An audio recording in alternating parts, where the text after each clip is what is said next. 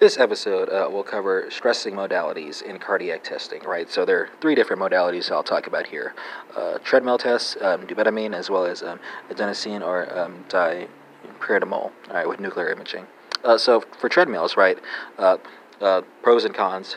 Not there are not really uh, many cons, but um, as far as the pros are concerned, this is a good modality for patients who can walk, right?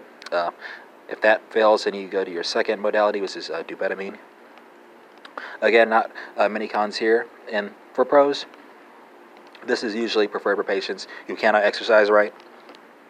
And our final uh, modality is going to be adenosine, right, with nuclear imaging. And this is uh, typically good for patients who can't exercise as well.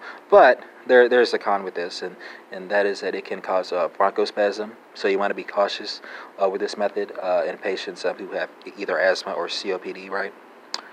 And that concludes uh, this episode on stressing modalities in cardiac testing.